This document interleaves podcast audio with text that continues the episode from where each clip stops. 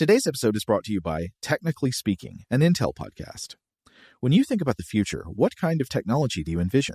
Whatever the future holds, artificial intelligence will undoubtedly be at the heart of it all. Join Graham Class as he hosts Season 2 of Technically Speaking, an Intel podcast, and hear from the minds transforming healthcare, retail, entertainment, personal computing, and more with the help of AI. Tune in every other Tuesday and explore the latest technology that's changing our world today and creating a more accessible tomorrow. Listen to Technically Speaking, an Intel podcast, on the iHeartRadio app, Apple Podcasts, or wherever you get your podcasts. What's up, this your boy Lil Duval, and check out my podcast, Conversations with Unc, on the Black Effect Podcast Network. Each and every Tuesday, Conversations with Unc podcast feature casuals and in-depth talk about ebbs and flows of life and the pursuit of happiness. Unlike my work on stage, I tap into a more serious and sensitive side to give life advice and simply offer words of encouragement, yet remind folks to never forget to laugh. Every Tuesday, listen to Conversations with Unc, hosted by Lil Duval on the Black Effect Podcast Network, iHeartRadio app, or wherever you get your podcasts. Presented by AT&T. Connecting changes everything.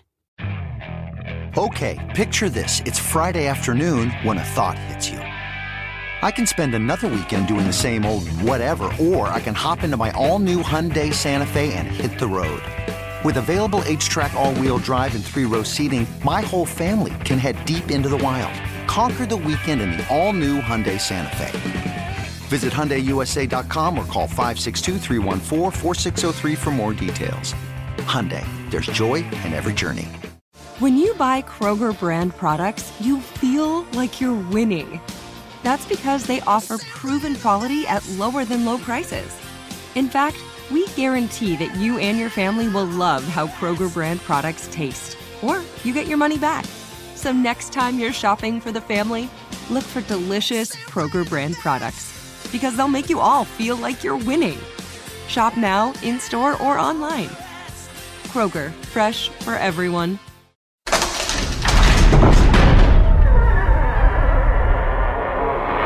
Hey, welcome to Stuff to Blow Your Mind. My name is Robert Lamb. And I'm Joe McCormick, and today we're bringing you an episode from The Vault. This is Ant Wars Part 2, originally aired June 14th, 2020. Let the Ant Wars continue. Deliver thyself as a roe from the hand of the hunter, and as a bird from the hand of the fowler. Go to the ant, thou sluggard, consider her ways, and be wise, which, having no guide, overseer, or ruler, provideth her meat in the summer, and gathereth her food in the harvest. Welcome to Stuff to Blow Your Mind, a production of iHeartRadio.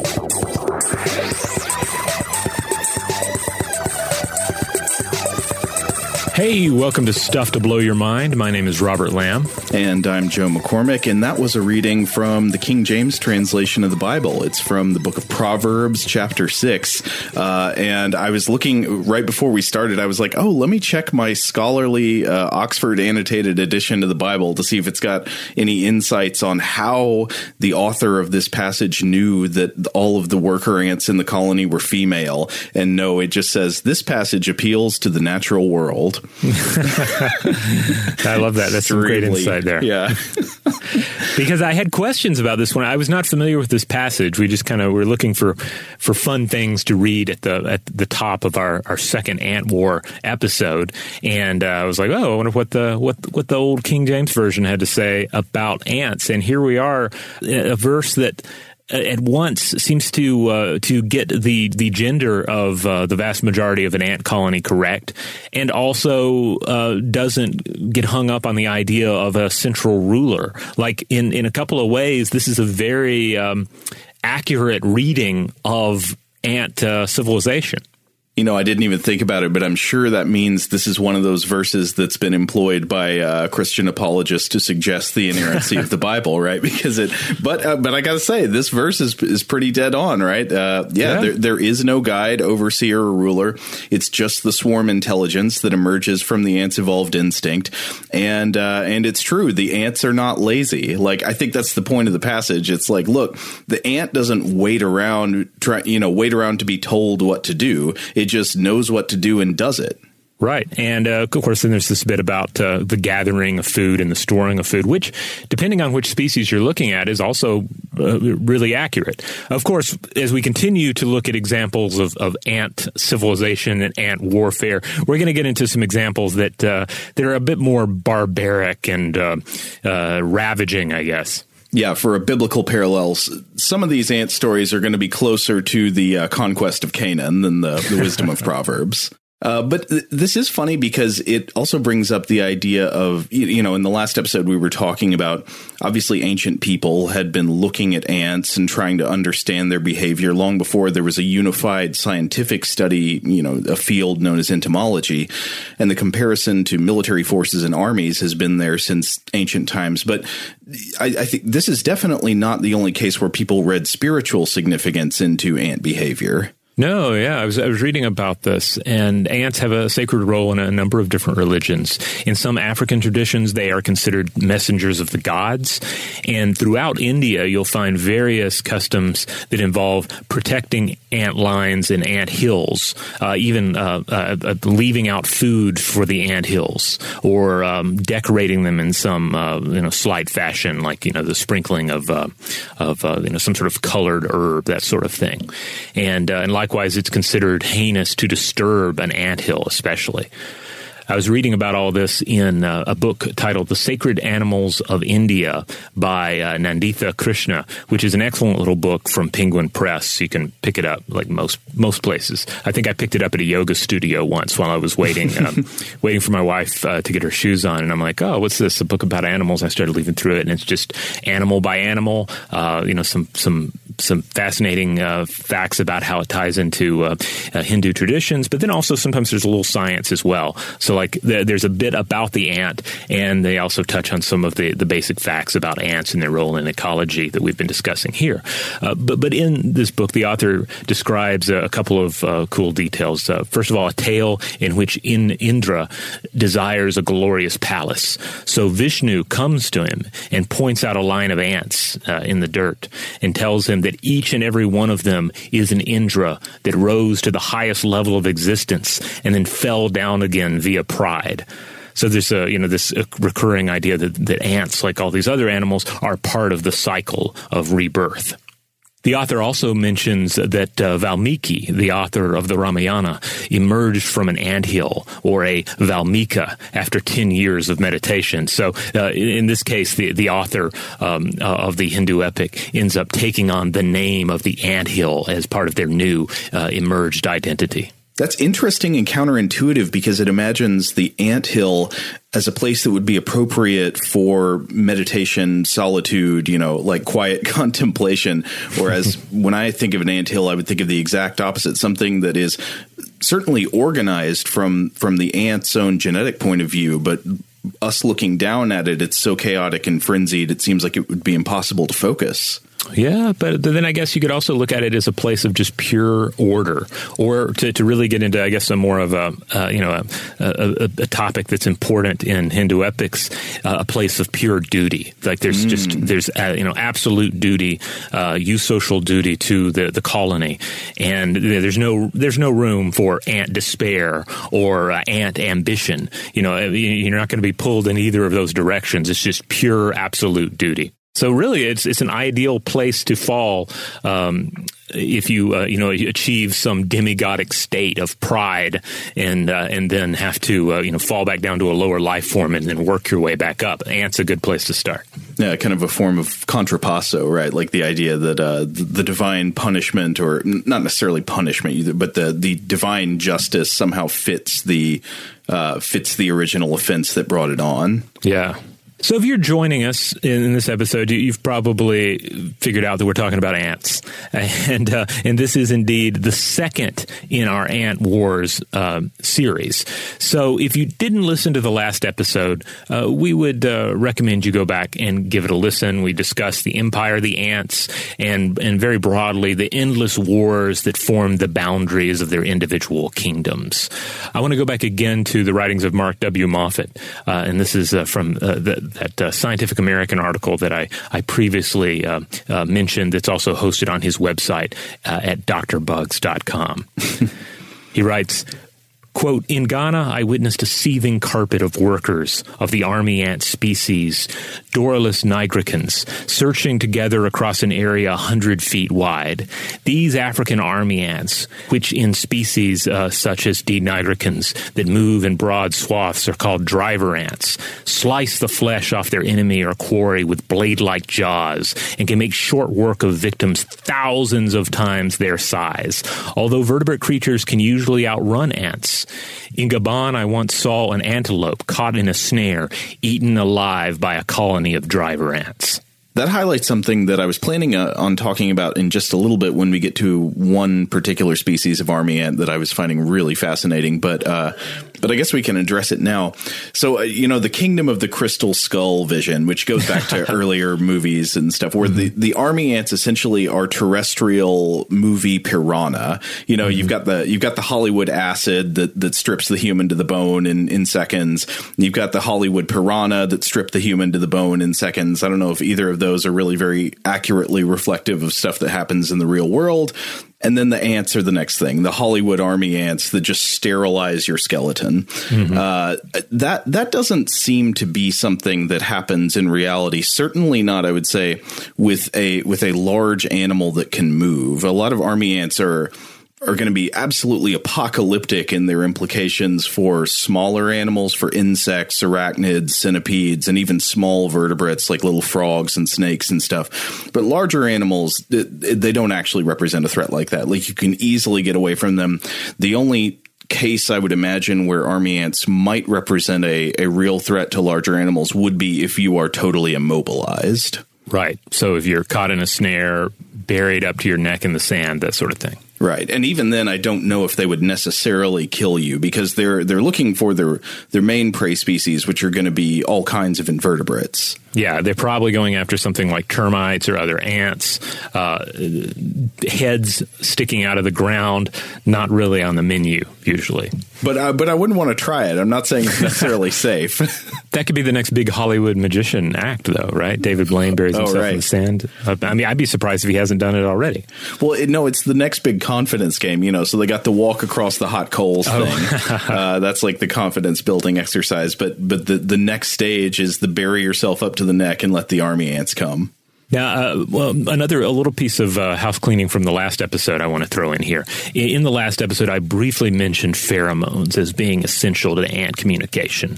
And I don't want to gloss over this too much, because I imagine many of you have seen videos of pheromonal demonstrations. The ant overlord E.O. Wilson himself does this at times, in which a pheromone is painted, like a paintbrush or a Q-tip or something, across a surface, and then ants follow it.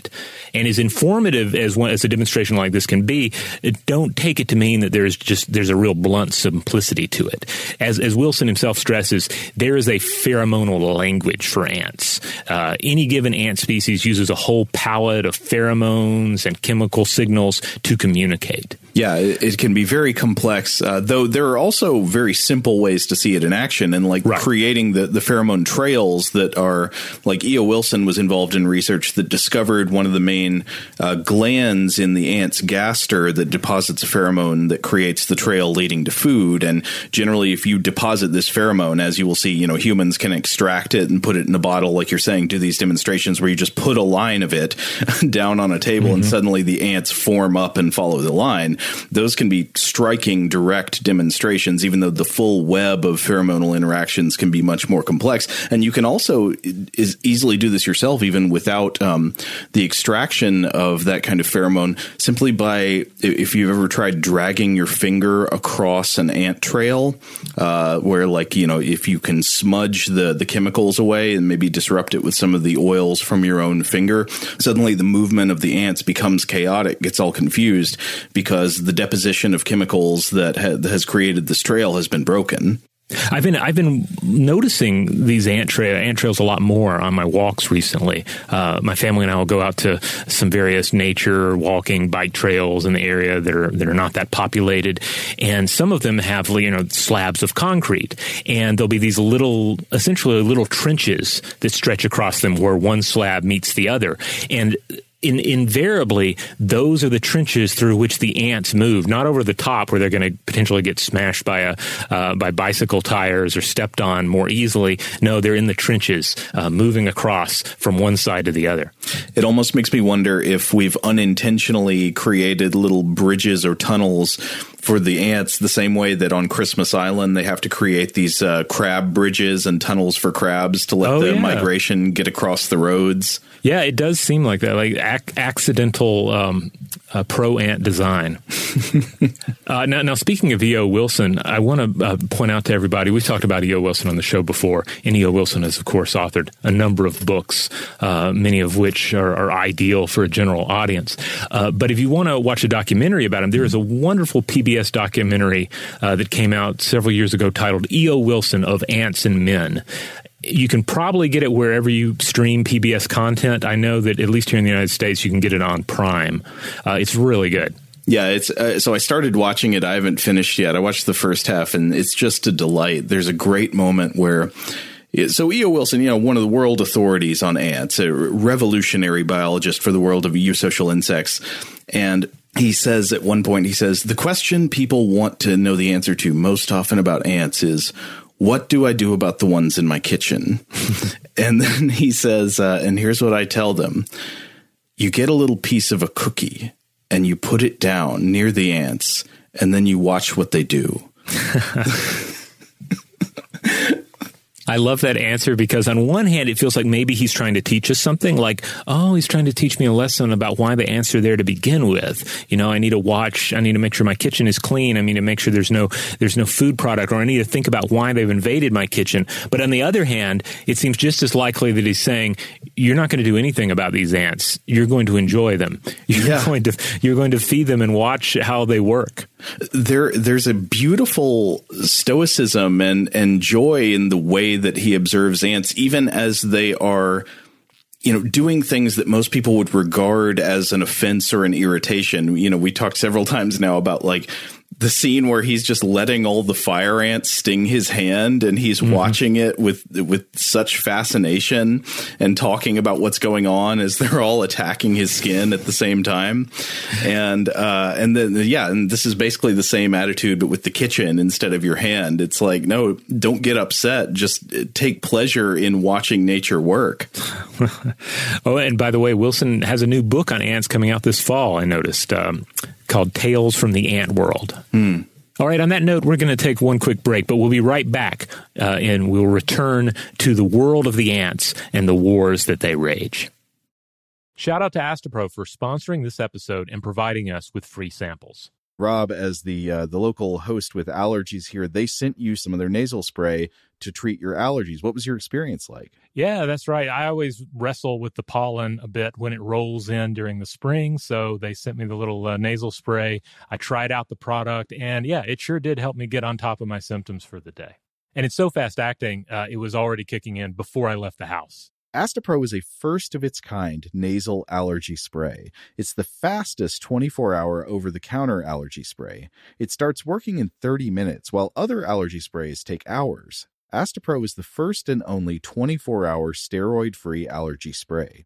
Astapro delivers full prescription-strength indoor and outdoor allergy relief from nasal congestion, runny and itchy nose, and sneezing.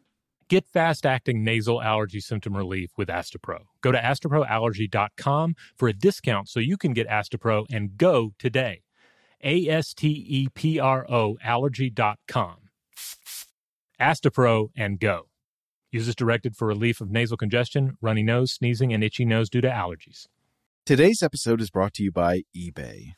eBay Motors is here for the ride. Remember when you first saw the potential? And then, through some elbow grease, fresh installs, and a whole lot of love, you transformed 100,000 miles and a body full of rust into a drive that's all your own. Look to your left. Look to your right. It's official. No one's got a ride like this. There's nothing else that sounds like, feels like, or looks like the set of wheels in your garage. With over 122 million parts, you can make sure your number one ride or die stays running smoothly, so there's no limit to how far you can take it. brake kits, turbochargers, engines, exhaust kits, roof racks, LED headlights, bumpers, whatever your baby needs, eBay Motors has it. And with eBay Guaranteed Fit, it's guaranteed to fit your ride the first time, every time, or your money back. Plus, at these prices, well, you're burning rubber, not cash. Keep your ride or die alive at ebaymotors.com. Eligible items only. Exclusions apply. Today I'm going to give you some straightforward advice on how to deal with naughty kids. How about instead of timeouts, time ins? Time for you to start paying some bills. I'm JB Smoove, and that was a full episode of my new podcast, Straightforward, inspired by guaranteed straightforward pricing from AT&T Fiber. Get what you want without the complicated. AT&T Fiber, live like a gigillionaire. Available wherever you get your podcast. Limited availability in select areas. Visit AT&T.com/hypergig for details.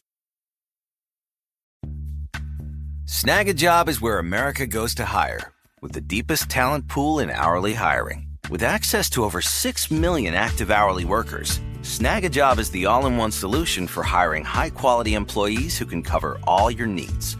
On demand, temp to hire, part-time or full-time. You name the position. Warehouse worker, retail associate, grocery store clerk, fitness trainer, baker, stylist, bellhop, podcast producer.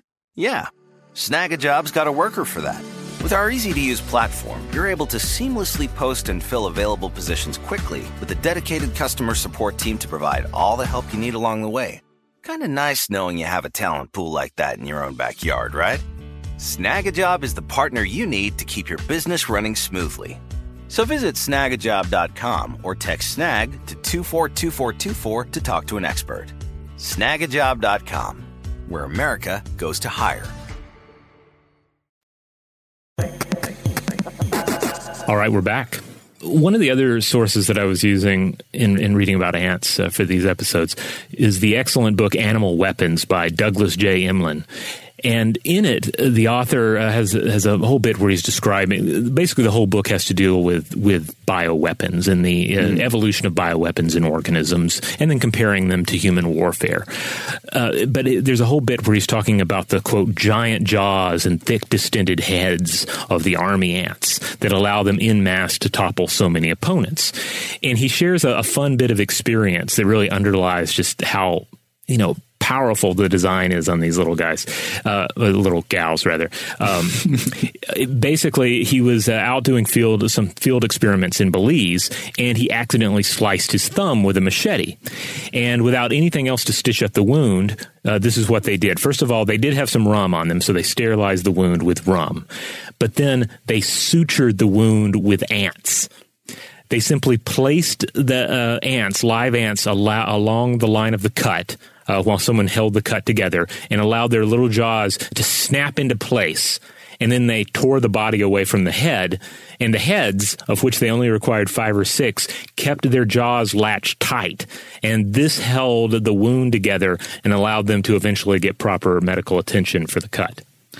I would say if I just heard this story in isolation, I would be inclined to doubt it. It seems so hard to believe. But I mean, obviously, I don't think Imlin's lying about this, but that's amazing. Yeah, it's also a great illustration of like a scientist, thinking about how to solve a problem. I would never have thought, "Ooh, I'm cut. I really need let's get some ants attached to this wound." But it's also just a wonderful, description of just how powerful these little jaws are. Now, army and marauder ants wage their war for food and resources. They will battle other forces for control of food resources, and they'll also invade other ant societies in order to claim their larvae and their pupa as food. Yeah, and these are some of the most striking types of ants that we see. I mean, we're familiar with the ant warfare that we've discussed before, say between different types of fire ants, even here in the southern United States. But seeing ants that forage on the scale and with the tenacity of army ants or marauder ants is a different kind of thing. Yeah. This might be a good place to pause and appreciate the marvel of this one species of army ant that I've been reading into a lot, and this is the species known as Eciton Eciton burchellii. There are a lot of actually different species of ant that are commonly referred to as army ants, but Eciton burchellii is, I think, the one species that people are most often talking about with that general title. They're a very charismatic, well-observed, and distributed species. They live in the humid equatorial regions of Central and South America, especially in the Amazon rainforest, but with their range extending up through Mexico and down south of Brazil into Argentina. But they're primarily in the equatorial rainforest. And these ants will form colonies of several 100,000 adults at a time with this rapacious foraging behavior, satisfying the energy needs of the colony with raids that cover hundreds of meters. According to one estimate, I believe this was cited by Carl and Marion Rettenmeyer, who I'll mention again in a moment. They're ant experts. But the figure is that on average, each colony of Eciton burchellii kills and eats about 30,000 small animals every day. Wow. 30,000 every single day. And so they have this carnivorous diet, this enormous carnivorous diet that is especially important because they're trying to supply the developing larvae of their colony with a high fat diet that the larvae need in order to grow. So the babies need animal fat and the adults go out raiding. So there's another really interesting thing about this species to me, which is that they do not make permanent nests. Eciton burchellii do not make permanent nests. We often think of ant colonies as defined by their nests, right? The ant hills, ants are environmental engineers, but due to the energy needs of this species, they can't be tied down to one place for too long. Imagine them trying to form a permanent nest while their larvae are growing, and they have these huge requirements for animal fat, you know, other insects to bring in and all that. Within a day or two, they probably would have cleared out all of the food sources within, I don't know, maybe a few hundred square meters of wherever they are. So instead, Eciton burchellii builds a mobile fortress known as a bivouac. This is a moving fortress that protects the queen and the developing larvae, but the fortress is made not out of structures or materials from the environment. It is made out of ants. Do you see? Do you understand? It is a war rig for ants made out of the interlocked bodies of living ants, like a cage of millions of legs, antennae, and mandibles. Wow. I want to quote from Peter Tyson writing for Nova in an article about these things. Quote, "This elliptical mass," talking about the bivouac, "this elliptical mass may be 3 feet across and hold up to 700,000 ants. When they need to move to a new site where they bivouac on the surface rather than build a nest, E. burchellii workers go first, ferrying food and larvae. Only after nightfall does the queen follow, escorted by a mass of soldier ants that completely surround her and will defend her with their lives." So the bivouac, again, is this moving fortress. The queen is inside and the cage cannot be breached.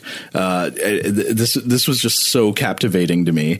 And so if you're looking for these things in the forest, the bivouac can sometimes be found inside a hollow log or just on the forest floor. But also sometimes it can be found hanging suspended from tree limbs. So imagine that, like a dangling fortress for ants made out of ants.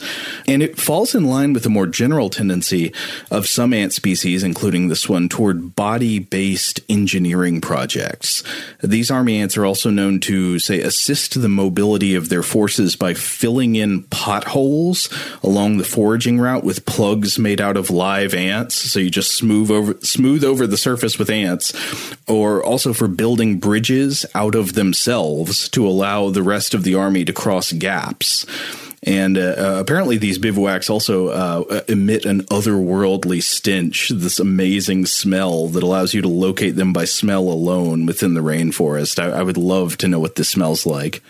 You know, all of this is a wonderful example, too, of the superorganism aspects of ants. How with other creatures, we talk about the individual, you know, in terms of understanding the species. But with ants, you look at behaviors like this and you see there's such cohesion. There is such eusocial perfection that you can't look at an individual ant to understand them. You have to look at what the colony itself is doing.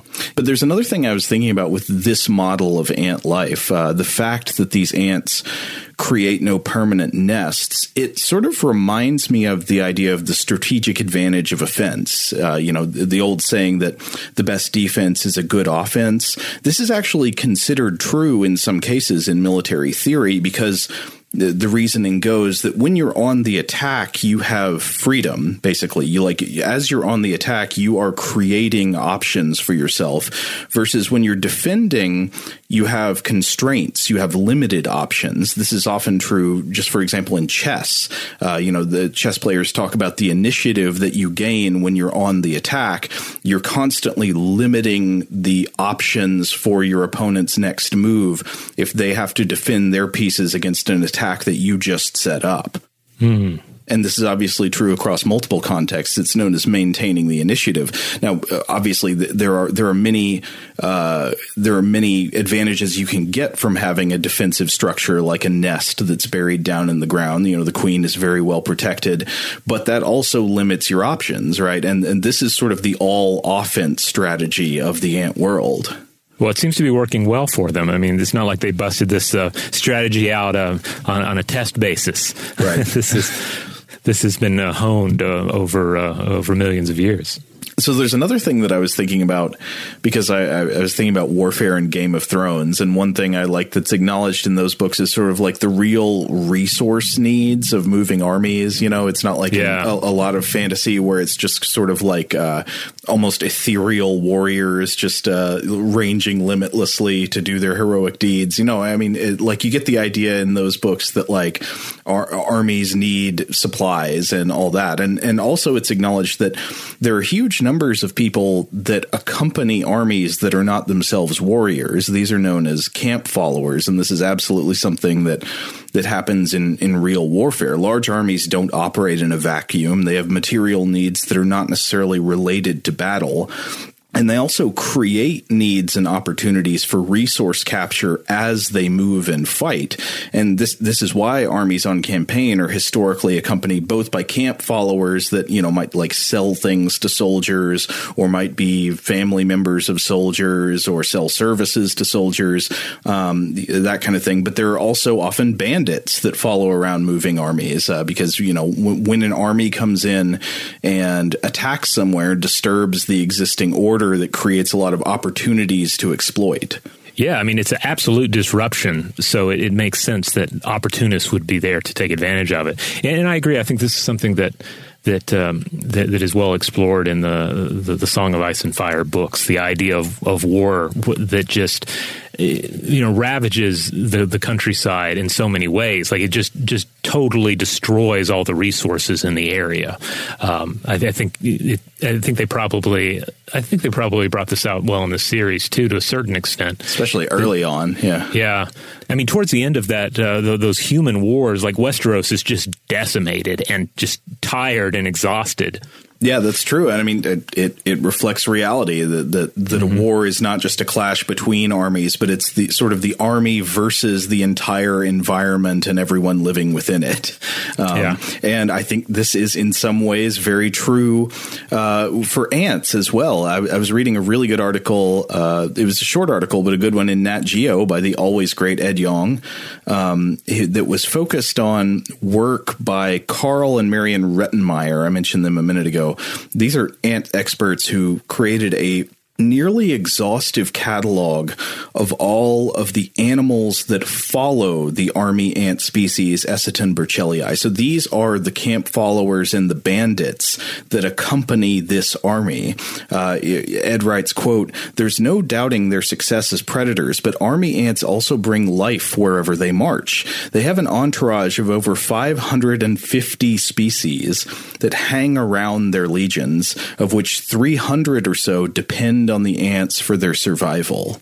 So in their disruption of the environment around them, they are also creating enough opportunities for the exploitation of resources that a full 300 or so species couldn't live without these ants, and another 200 something or so depend on them in large ways. Wow, that's impressive. I hadn't really thought about it. We talk about the ecological importance of ants, and this is just another example of that. Yeah. So this includes like 200 or so species of bird. One example is the ocellated ant bird. There are a number of ant birds. Ants, as they move along, the army ants will flush insects out of hiding. They'll flush out insects, arachnids, small invertebrates. And so the ant birds will watch this happen and swoop in and take advantage of the fleeing animals. They actually almost never prey on the ants themselves. And so the ant birds will fly around the forest, checking in on seething bivouacs, right? They perform a bivouac check. They're like, okay, is this bivouac about to march?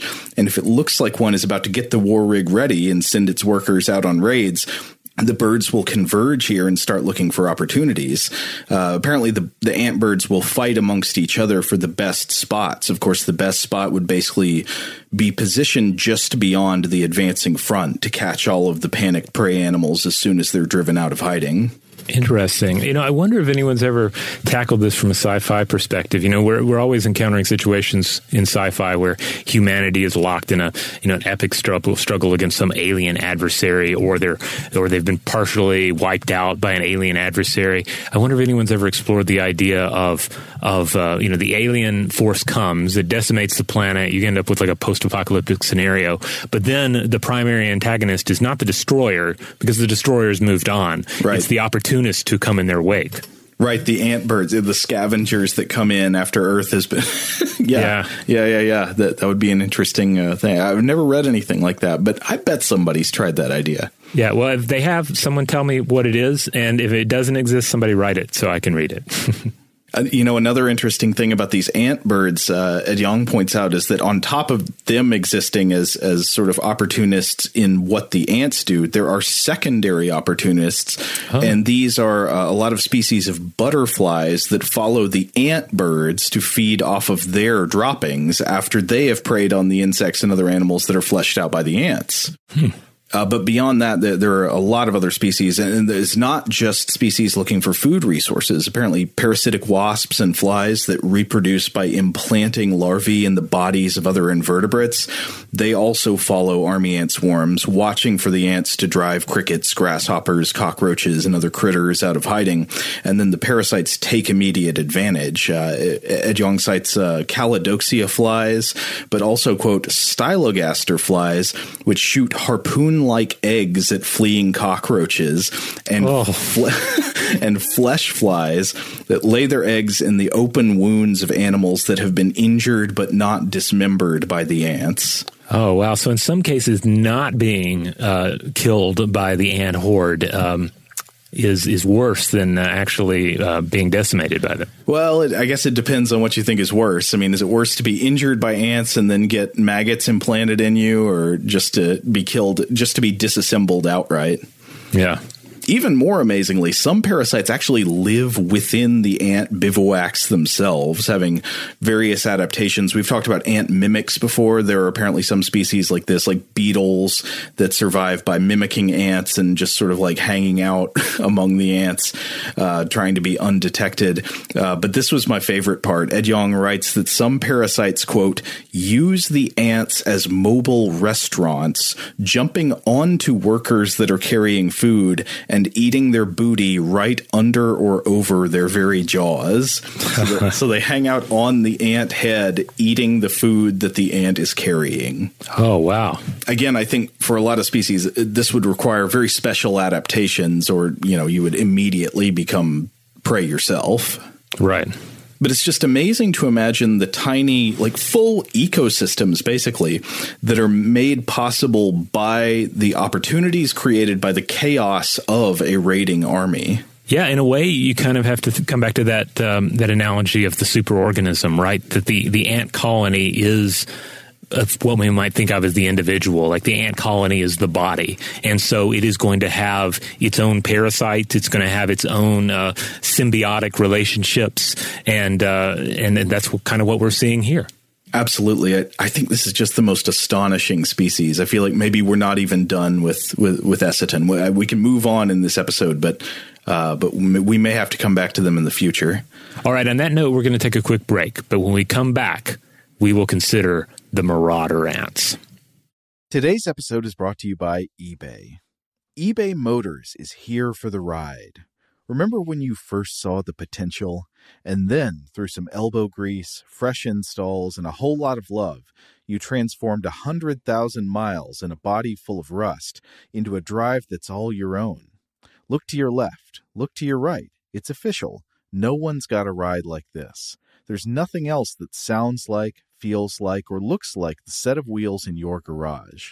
With over 122 million parts, you can make sure your number one ride or die stays running smoothly, so there's no limit to how far you can take it. Brake kits, turbochargers, engines, exhaust kits, roof racks, LED headlights, bumpers, whatever your baby needs, eBay Motors has it.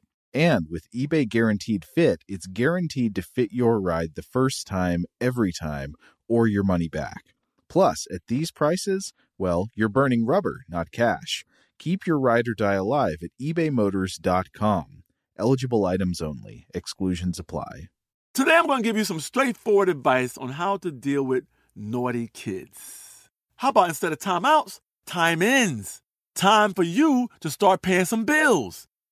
I'm JB Smoove, and that was a full episode of my new podcast, Straightforward. Inspired by guaranteed straightforward pricing from AT&T Fiber. Get what you want without the complicated. AT&T Fiber, live like a gigillionaire. Available wherever you get your podcast. Limited availability in select areas. Visit AT&T.com/hypergig for details.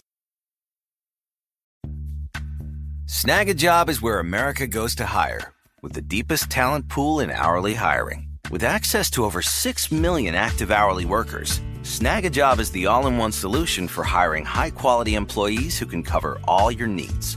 On demand, temp to hire, part-time or full-time. You name the position.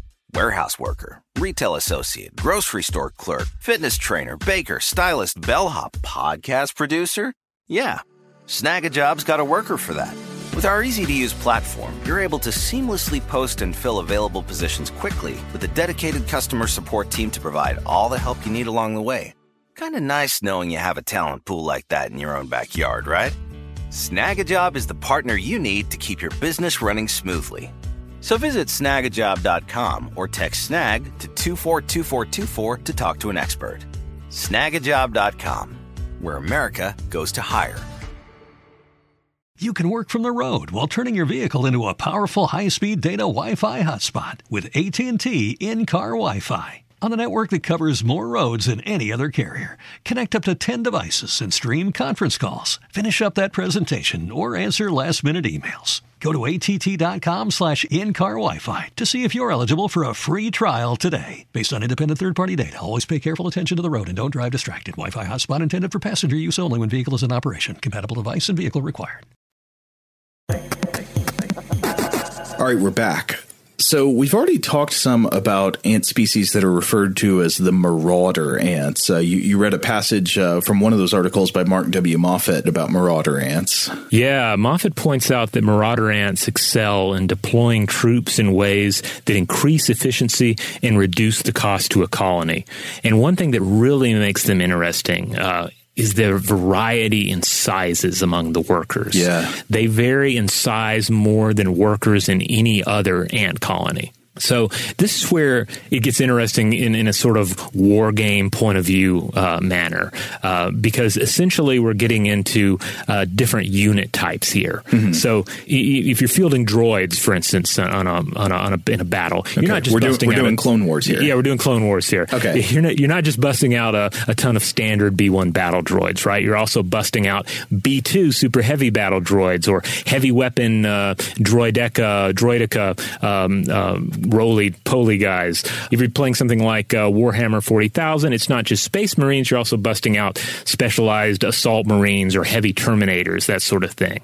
And so Moffat points out that the Marauders deploy smaller miners, that's what we call them, or foot soldiers to the front line. And these are just weak and hopeless individuals against adversaries, but there are tons of them. So they work as a kind of barricade. They bog down the enemy long enough for larger ants to move in, the medias and the majors. So again, same species, same essentially variety of this ant, but it's like it's a different caste. Yeah, radically different body forms. Yeah. Some of these individuals, the majors compared to the minors, they are 500 times as heavy as the smaller version. So these are real bruisers. I mean, these are monsters. My initial impulse would be to compare these like strictly to larger, bruiser heavy class fighters in fantasy armies. Like I'm thinking about some of the big specialized trolls in the armies of Mordor. But then I was thinking about it. I was like looking at the size differential here, and okay, let's assume that an orc or say a stormtrooper is roughly the average weight of a human. Okay. If we were to multiply that by 500, you're talking 34 tons. So in the real world, that's essentially the difference between a human and a humpback whale. Okay, so that's crazy. Even the troll would not really capture the size difference appropriately. Yeah, like I ended up going down a rabbit hole trying to figure out how heavy different fantasy and sci-fi army vehicles and units were.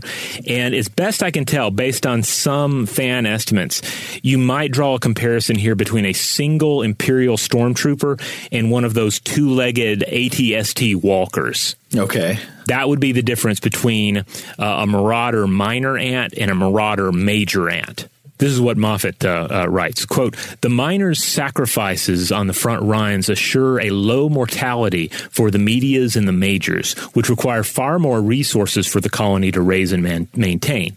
Putting the easily replaced fighters at greatest risk is a time-honored battle technique." So, in other words, stormtroopers are notoriously bad shots, and they are apparently easily replaced. But your AT-STs, those are far more precious. Yeah, they cost more to make. Yeah. Moffat also points out that the marauders' tactics here line up with the example one sees in armies throughout history. The use of conscripted farmers and laborers alongside elite professional soldiers, with the common soldiers absorbing the worst of it while the elite units are protected and move in at strategic intervals. He also points out that marauders use what is known in military strategy as defeat in detail tactics, defeating an enemy unit by unit rather than engaging an enemy's full strength. Now, marauder ants also battle their own kind, pitting colony against colony, and in these contests, the majors and the medias also hang back and let the minors do most of the fighting, tearing each other apart in contests that tend to be even more brutal than the interspecies conflicts that also take place. I'm going to get to some of the logic behind the differences in strategy here in just a minute, by the way. Yeah, because Moffat refers to the work of University of Bristol's Nigel Franks, who found that the tactics of these ants in particular is consistent with Lanchester's Square Law, an equation developed in World War I by engineer Frederick Lanchester, who also devised Lanchester's linear law, which we'll also touch base on here. Yeah, I keep wanting to say Lannister, so don't let me say that. I know, we keep coming back to the fantasy warfare analogy. So Lanchester's laws are a set of mathematical models trying to explain outcomes in battle based on various kinds of initial force disparities. Generally, the main disparities are going to be individual unit effectiveness, so like how much damage each unit can do, and then also the numbers of combatants on either side. Lanchester's Square Law in particular shows that in some types of combat, this is not all conflicts, but in some types of combat, for example, shooting wars involving masses of soldiers armed with rifles that can aim in any direction, in these types of combat, there are ways of organizing confrontations majorly to your advantage just based on the numbers of forces and how they're grouped. Specifically, the main takeaway is don't split your forces. So to illustrate this, you can imagine, say, you got battle droids in Star Wars, and say maybe one side has 100 battle droids and the other side has exactly 100 battle droids as well. If you imagine each of the battle droids can shoot its blaster one time every second, and each shot has a 25% chance of destroying its target, you can work out that after 1 second of battle, both forces will be reduced equally by about 25%, maybe, after another second, etc. And it just goes on as the two sides decrease by attrition at roughly the same rate until both armies are mostly or fully vanquished at around the same time, unless for some reason one side gets an advantage advantage early on. But that kind of process does not scale in a linear way. So if you have, say, 100 droids versus an opponent, say General Grievous is your opposing army, and he's just got 50 droids, you probably can assume that the larger force will win, but you might not understand how much of an advantage the larger force has. So if you have the same kind of thing working, after the first second, your 100 droids will probably have destroyed roughly half of your opponent's 50 droids, but they really will not have destroyed many of yours at all, maybe only like 12 or so. And as each second of battle goes on, you reduce their fighting effectiveness more and more until what you're left with in the end is very little casualties to the larger army and total decimation of the smaller one. And so this shows, for example, that if you have a force of 100 battle droids, it would be much easier for those 100 battle droids to win 2 consecutive battles against 50 battle droids than to win one single battle against a force of 100. And this is exactly why divide and conquer is such an important principle of warfare. If you break your enemy up into smaller groupings with these certain types of combat, your advantage over them does not increase linearly, it multiplies by the square. In fact, if you choose your battles wisely, you can even use this to allow a smaller force to beat a bigger one. So if you got 100 battle droids, General Grievous has 200. You could still potentially beat him overall by keeping your forces together and peeling off small segments of like 10 or 20 at a time to face sequentially with negligible losses to your own forces each time. So this is, again, where we come back to defeat in detail. Exactly right. So in mathematical terms, what Lanchester predicted was that in these certain types of scenarios, the strength of a group on the battlefield is the product of two things: the effectiveness of each fighting unit, not times the number of units, but times the square of the number of units. And that's why it's known as the square law. And it tells you that for certain types of combat, sheer numbers can easily overwhelm differences in the effectiveness of individual fighting units. And it's interesting how this tends to go against what seems to be people's desire to understand like dramatic, violent conflict in narratives, like in, epic poetry and action movies and all that, where it seems like what people, or at least what authors think people want to see, is the idea that a single highly effective combatant, your John Wick or whoever, can overcome many less effective enemies ganging up on them. And for many types of combat, this is not how real fighting actually works. Numbers are significantly more important than skills. Like better to have 500 off-brand discount battle droids than 50 elite IG units.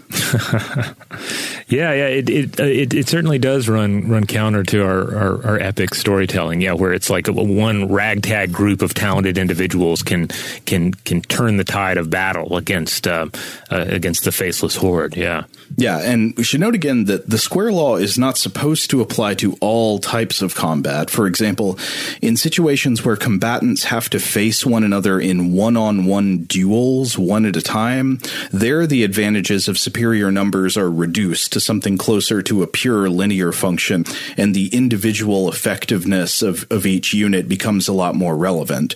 And so the way this works out in the real world is that, like in situations where your forces do not have numerical superiority, military leaders who are conscious of these issues will try to engineer battle conditions to avoid square law scenarios and enforce linear law scenarios instead. One example would be like using natural terrain or fortifications to create choke points where the majority of the enemy forces are held back from the action. They can't all fight you at once. The number of them that can fight you at the same time is limited by topography, and thus the battle becomes, it starts to resemble something more like a series of sequential duels instead of a simultaneous war of all against all.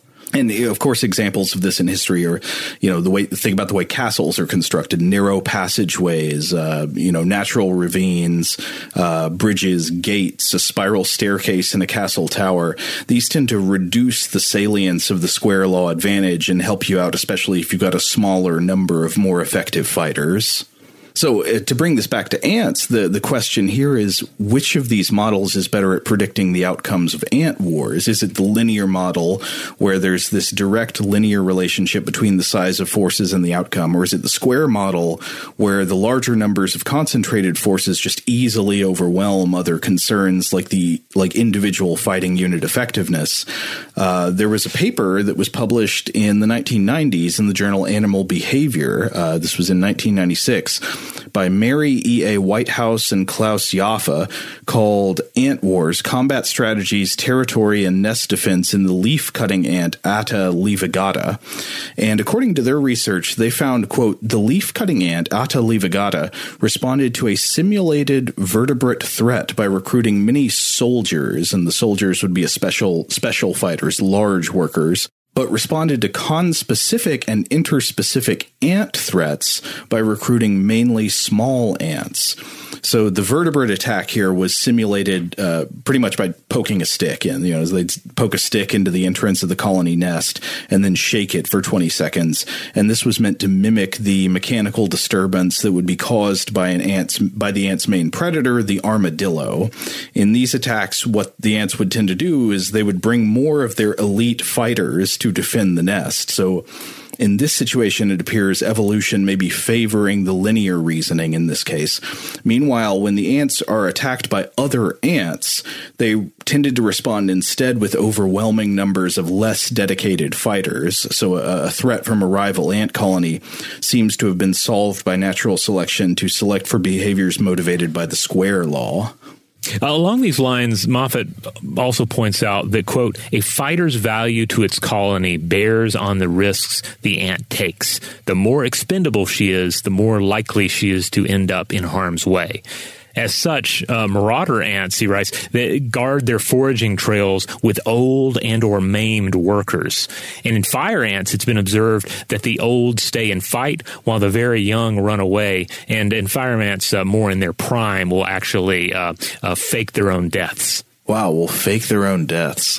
I mean, this is, again, something that makes more sense if you think about the ant colony as a single superorganism. It's like it's putting the already damaged or less effective parts of itself out in front to absorb the brunt of the violence. Yeah.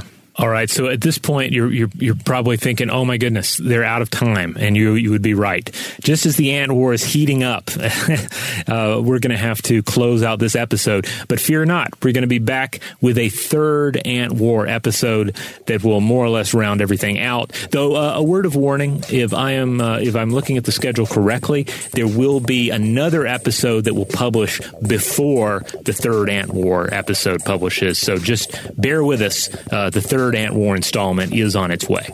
In the meantime, if you would like to check out other episodes of Stuff to Blow Your Mind, you can find us anywhere you get your podcast. And wherever that happens to be, just make sure you rate, review, and subscribe. Huge thanks, as always, to our excellent audio producer, Seth Nicholas Johnson. If you would like to get in touch with us with feedback on this episode or any other, to suggest a topic for the future, or just to say hello, you can email us at contact@stufftoblowyourmind.com.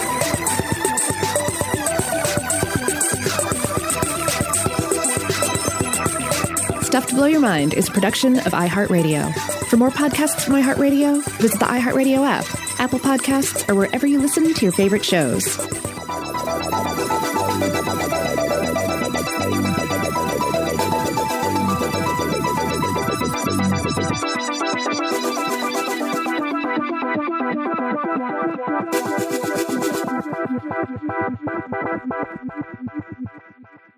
Today's episode is brought to you by Visible. The future of wireless is here, and it's transparent. Switch to Visible, the wireless company that makes wireless visible. Get a one-line plan with unlimited 5G data powered by Verizon, just $25 a month, every month, taxes and fees included. No hidden fees, no surprises, no, really. What are you waiting for? Get with the times and switch to Visible at Visible.com. Monthly rate on the Visible plan for data management practices and additional terms, visit Visible.com. Are you looking for the perfect move-in ready home this spring season? Now's the time to buy at Fisher Homes. For a limited time only, enjoy below market interest rates starting at 5.375% APR, 6.139% APR. With these exclusive lower rates, you can save hundreds on a move-in ready home and start enjoying the benefits of homeownership even faster. Schedule your personal tour with one of our new home specialists at fisherhomes.com and make this spring the season you find your perfect home sweet home. Financing provided by Victory Mortgage, LLC, NMLS 461249, Equal Housing Lender. Okay, picture this. It's Friday afternoon when a thought hits you. I can spend another weekend doing the same old whatever, or I can hop into my all-new Hyundai Santa Fe and hit the road. With available H-Track all-wheel drive and three-row seating, my whole family can head deep into the wild. Conquer the weekend in the all-new Hyundai Santa Fe. Visit HyundaiUSA.com or call 562-314-4603 for more details. Hyundai, there's joy in every journey. Rev up your thrills this summer at Cedar Point on the all-new Top Thrill 2. Drive the sky on the world's tallest and fastest triple-launch vertical speedway. And now, for a limited time, get more Cedar Point fun for less with our limited-time bundle for just $49.99. Get admission, parking, and all-day drinks for one low price. But you better hurry, because this bundle won't last long. Save now at cedarpoint.com.